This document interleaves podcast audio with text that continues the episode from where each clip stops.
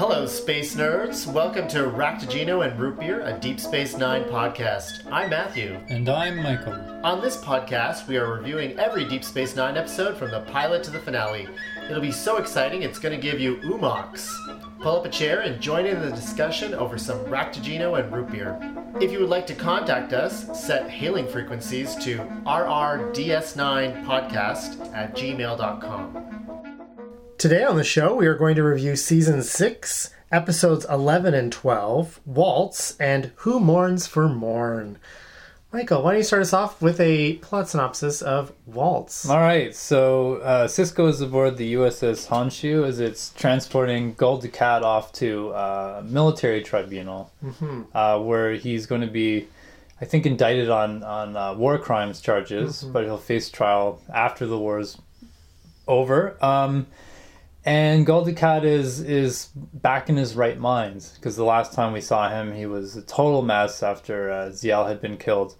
Um, en route, though, the Honshu is destroyed by Cardassian ships, and uh, in classic Star Trek fashion, uh, Sisko and Gul Dukat, I should just call him Dukat, not Gul Dukat, uh, crash land on this barren planet where they mm. have mm-hmm. to survive together and, and duke it out. Yeah. Uh, and basically, the whole thing is you realize that Dukat is not mentally fit, that uh, he's hallucinating other people, and that he's obsessed with getting respect. Uh, respect, like we, yeah. he always wanted. He was that father figure. He he always wanted respect from the Bajorans. He wanted uh, respect from Sisko. He wanted Sisko to acknowledge that he's a great man. Uh, and then basically, they have their own tribunal on this planet where um, Sisko unleashes Dukat's full evil fury, and mm-hmm. and in the end, Sisko's rescued, and Dukat takes off in his own ship, whereabouts unknown, vowing to destroy Bajor. Dun dun dun. The end. The end. So, what did you feel about this episode? Uh, what wasn't my favorite. Uh, yeah. I I was talking to, to my girlfriend about this. We've Star Trek does this a lot. She mentioned there's that one where it's a TNG episode where it's Geordi stuck on a planet with uh, I can't even remember now. Maybe it was a Cardassian too. Um, there's like electrical storms outside and possibly I and uh, he loses his visor. My my my memory's going. Apologies, listeners. Mm-hmm. Um, but you know we this always happens. Uh, and in this one, it, I I don't know. I first of all, I think that the performances were amazing. Yeah. I think Avery Brooks is great. Um, Dukat did a great job. I'll just call him Mark Marc Alaimo. Yeah, um, he was amazing too because he's he he has to do a lot in the in this episode, mm-hmm. and I think he's a terrific actor. Um, and I I just got kind of tired with it. I mean, to to stretch this over forty five minutes, there's no tension because you know that they'll be rescued, right? Um, so there is kind of a B plot where they're trying to figure out where they are, mm-hmm. and they're in a race against time because resources are limited and they have to zoom back somewhere else to escort a transport. Yeah. Um, so you don't really pay attention to that, and it's it's entirely on the psychology of Dukat, which is interesting. We've talked about this before, like why why how tyrants kind of think, how they how they mm-hmm. function, and why they do what they do. Um, but in, but in the end, it, it it didn't quite keep my interest all the way through. What did what did you think of it? I generally liked it. Actually, I thought I thought there was tension. Yeah, obviously we know that Sisko's going to be saved, um, but I guess the tension is for me what what's going to be because we know these characters are going to reappear. What is going to be the final state of them mm-hmm. upon the conclusion of this episode?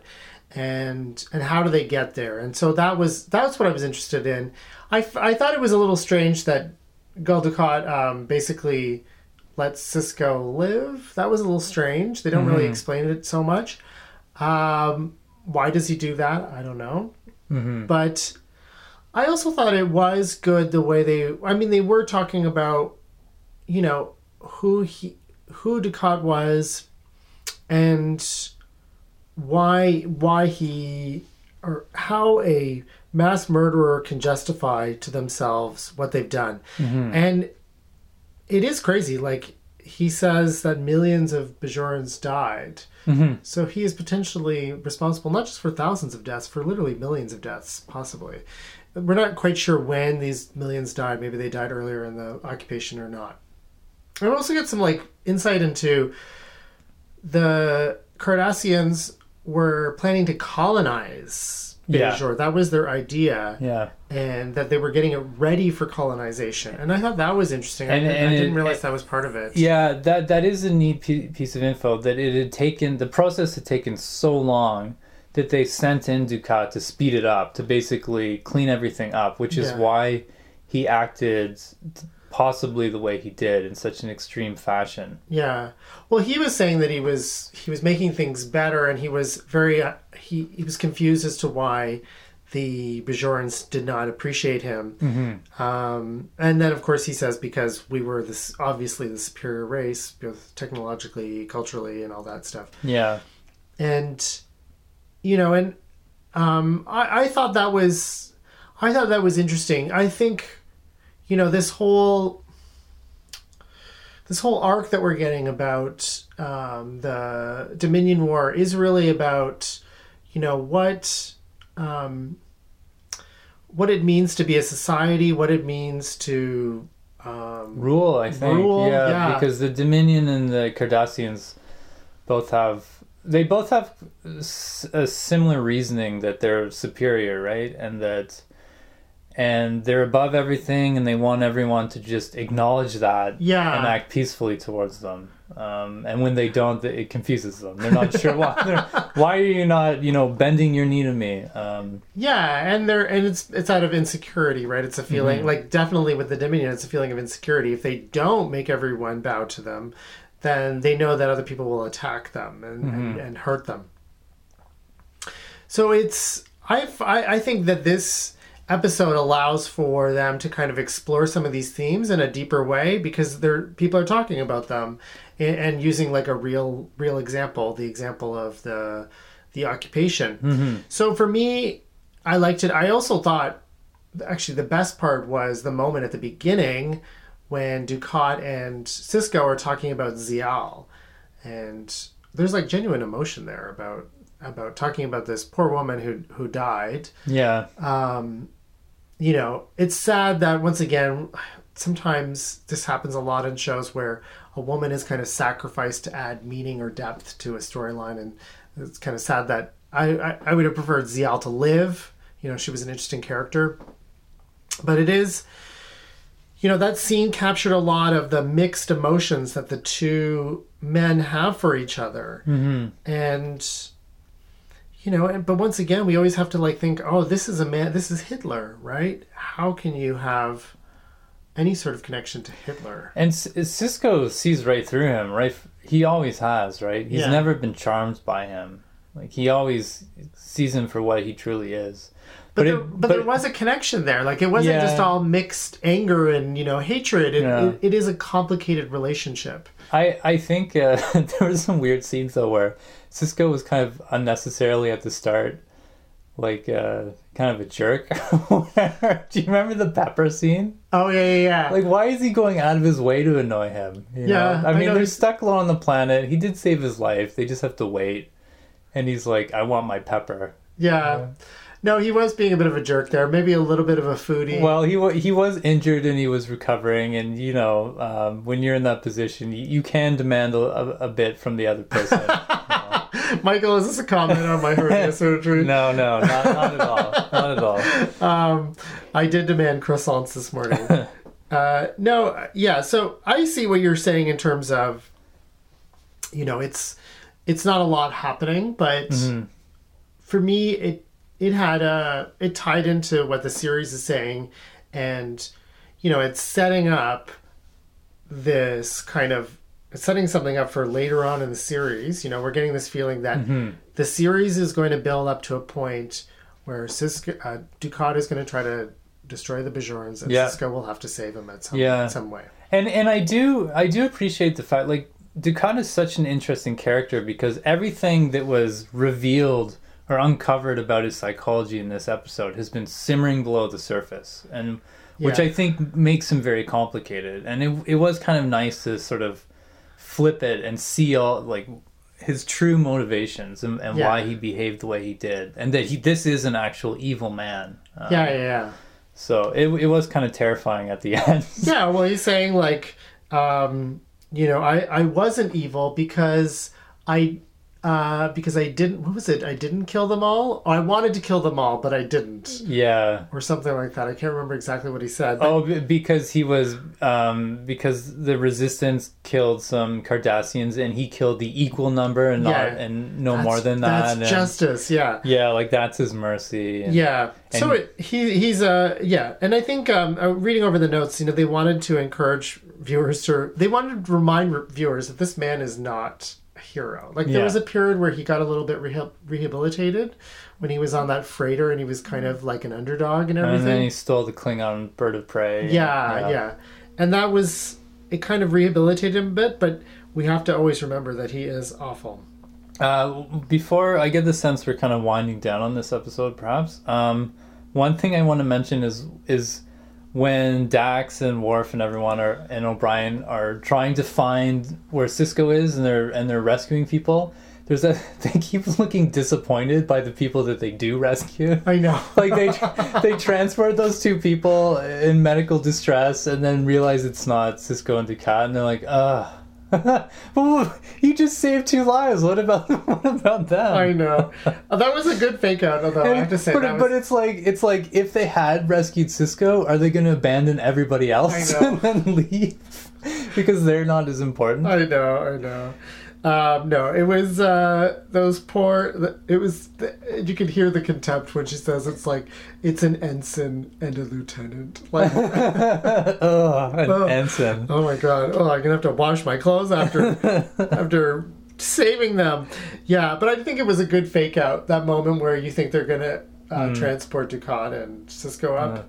Oh, and also earlier when when before the the Honshu gets blown up, uh, Sisko's talking to Dukat and he's like, "Oh, do you need anything?" And he asks for some booze, and an Orion slave girl, which is so, Yeah. just so creepy. I don't the Orion thing. It is creepy, and he says it in such a weird way. Yeah. like I, I didn't actually understand it for a few seconds, and I'm like, maybe it's a Cardassian pronunciation. of Orion. Uh, uh, although uh, trivia in the Enterprise series that you'll never watch, uh, they do an episode where apparently Orion is actually run by the women.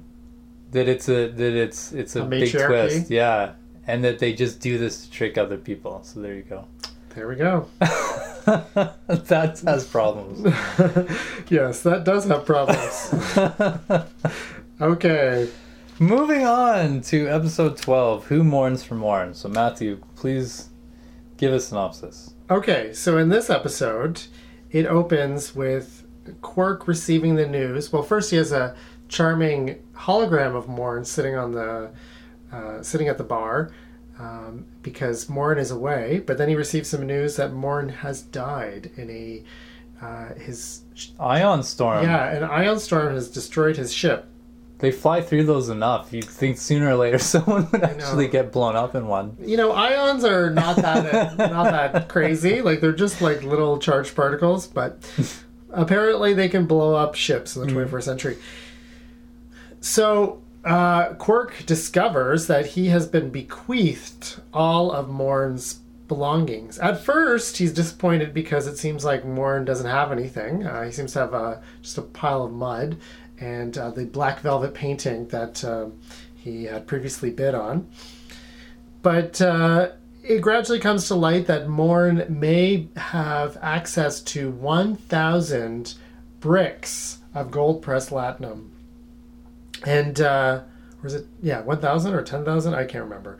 A And lot. It's a lot. It's a lot. It's a lot. And, uh, and as he discovers this, he gradually starts to discover some other people who seem to want some of Morn's money. They all seem to be random individuals, like his ex-wife and two people that claim that Morn had uh, loans to them, and then some man who claims to be part of the royal family, royal family on Luria, which is what uh, Morn is, a Lurian. Mhm.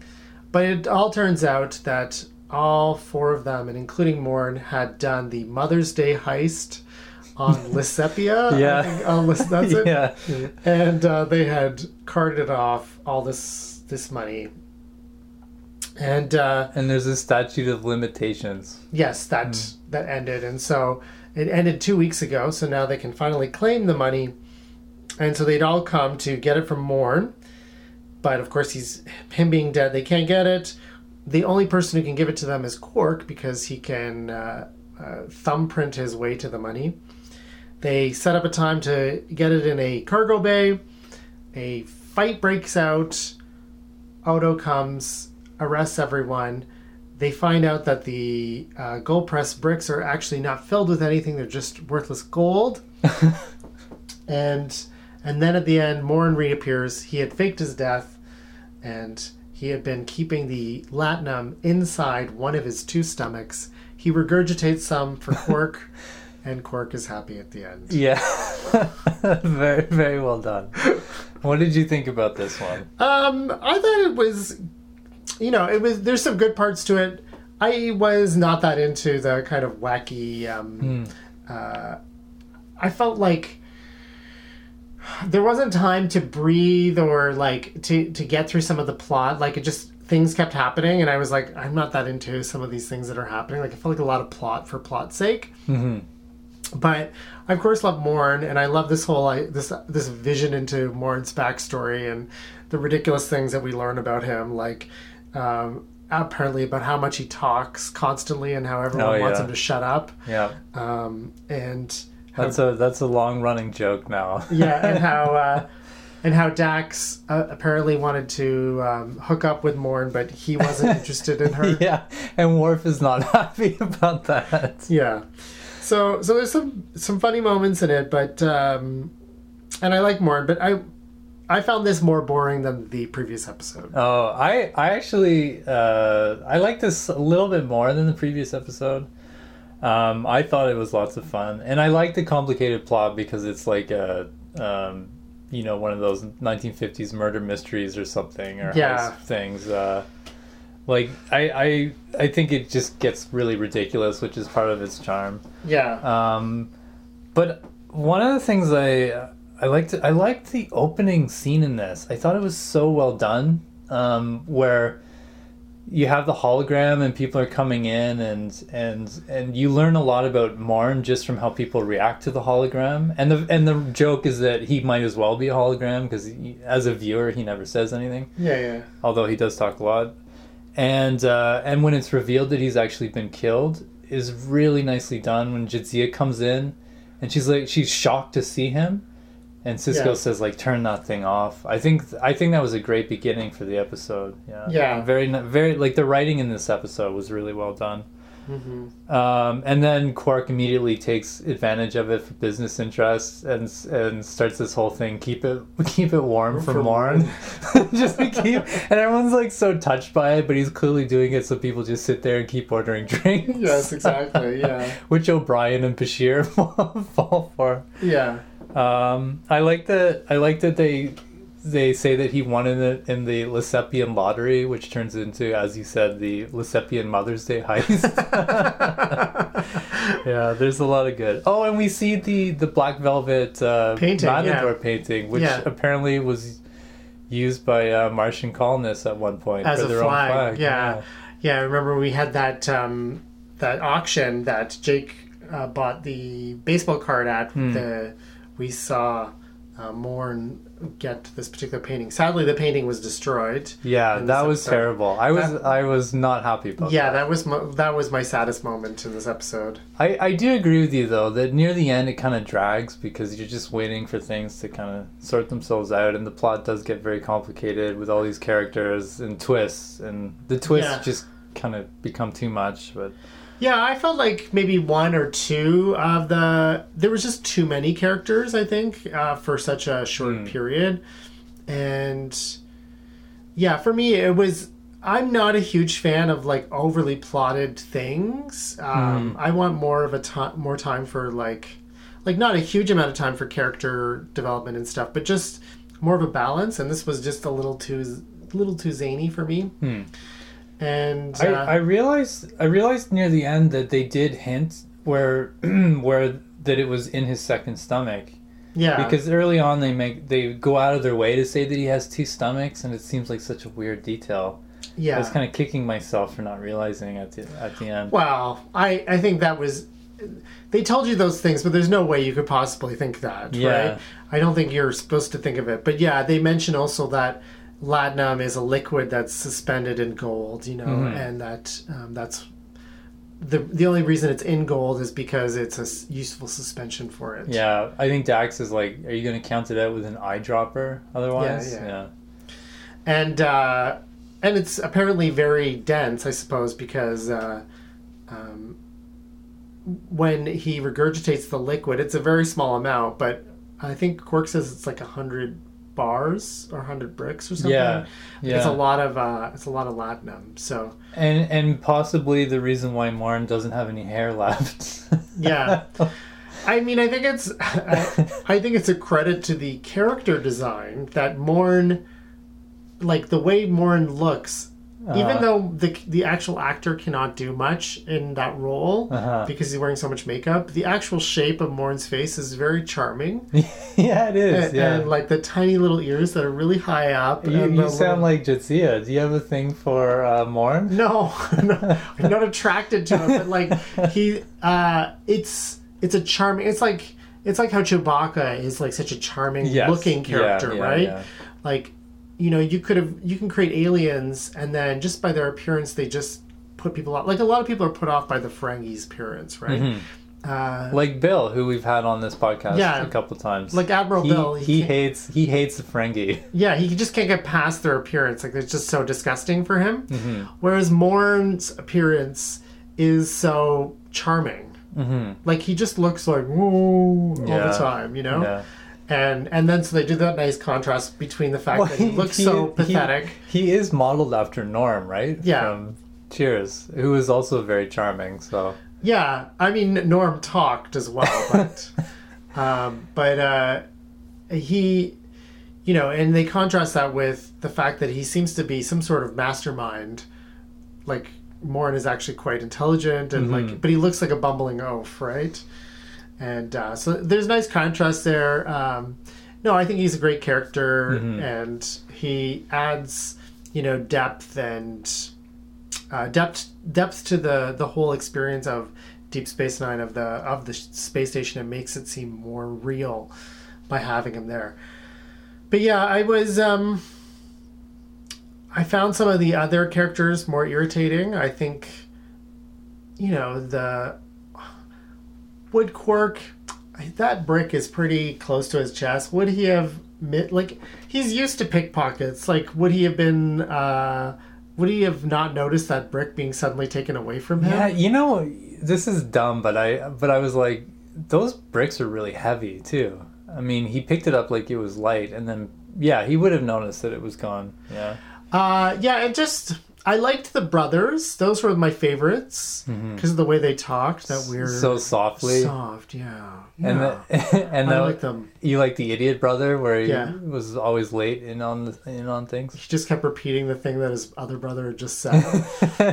yeah. but the other two, I was not that crazy about. You know, I'm I'm kind of past like um, femme fatale kind of uh, ladies and Hmm. stuff. I think it's kind of I, like you- like you said, this is like a gumshoe movie. Yeah. Like it's uh, it's like a Mickey Spillane or whatever. You know, where you yeah, have all these you always need the Lauren Bacall or the the um, femme fatale figure in it. Yeah, but I just wish that she was more I don't know, interesting Mm-hmm. or something. She she's very one note and and the other guy is barely sketched in as a character. He's just like a a jerk, you know. Mm-hmm. And so so I feel like that maybe is also another reason why I wasn't so into it. Mm-hmm. Um, but yeah. I, I think we're on the same page for both of both of these episodes. Like they're pretty decent, but they're not they're not. Oh that- yeah, I mean that's the thing is like they're not bad, right? We're not comparing it to like uh, Runaway Home from like the first season or something. I am still defending.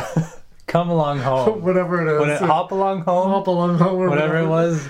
Yeah, I defend that just because of the hairdos. I like the hair. the hair, which they won an Emmy for. Yeah. Uh, yeah, like even even episodes that are not that great are still like functional as episodes, and they still Mm-hmm. have something uh, to to And- say or do. And both of these episodes have had uh, really amazing moments within them that are very memorable. This what was what was your favorite moment in this episode? in this episode? Again, the opening. I just thought it was Oh, so well written. Just just to start it off that way, and then realize it was a hologram, then realize that he was actually dead. Yeah. I think it was really lovely, and also that we got to see the the Martian flag or the The, the velvet matador, paint. the velvet painting. The velvet Not the sorry, the flag was based on the painting. Yeah, the velvet painting was my favorite part of the episode. Mm-hmm. I was very saddened when it was destroyed. Oh, you know what? You know what else I liked in this? His mud bath. I mean, they, they clearly just got a hot tub, which was clearly a hot tub. You could see. uh, they didn't really uh, do much to change it, but but I liked that he did that, and it was good for his skin. Yeah, I liked his mud bath too. I liked Yeah. all the little windows into into Morn's life. I liked his painting that they Mm-hmm. had the memorial painting. That was really nice. Oh, there's that funny touch where Quark has a terrible lock that people keep picking it. Yeah. And you think that you think that Quark of all people would have a good lock. Yeah, As we've seen, uh, when he locked up his bar, it was incredibly hard to pick. But yeah. That, that was a, that was a problem for me too. I was like, this Yeah. seems like why are they so? I guess because they did the Mother's Day heist. They're good at picking locks. right, right. but yeah uh but yeah i mean my favorite moment was just the scene at the end with Morn and Quark where their Quark is like don't even tell me you know it's so silly it's yeah, so silly They are, yeah, that joke never gets tired. yeah but it's like and Morn is just so Yeah. yeah like that's what I, I i like like Morn has such a good character like such he radiates a very specific character that he Mm-hmm. doesn't even have to say anything and and you're like oh i'm charmed by you you know I think we, yeah. Do we all have friends like that where just they're just charming just based on their their presence their presence? Yeah. Yeah, and I think we have all encountered people like that where they're just like their presence is instantly charming. Mm-hmm. Yeah, you, know? just want to know more about them. yeah, and uh, yeah, and Morn is definitely that. I guess that's it. Yeah. yeah. Well, well, we can finish up. I haven't watched any episodes of Discovery lately, so I can't really talk about it. No, I I haven't either actually. Yeah, I'm gonna get I'm gonna get caught up. Maybe in the next episode we can we can continue to see where it's at. Continue to complain about Star Trek Discovery and Who knows? much I'm an optimist. We'll see. Michael. There's a fine line between optimism and being a fool. I think I think I've crossed over Yeah. many years ago. Anywho, I think we'll finish there. So once again, thanks for listening. And uh, if you'd like to contact us, uh, send us a tweet. I've been responding to a few tweets recently. Um, Facebook messages. You can send us an email at rrds9podcast at gmail.com. And once again, have a great week.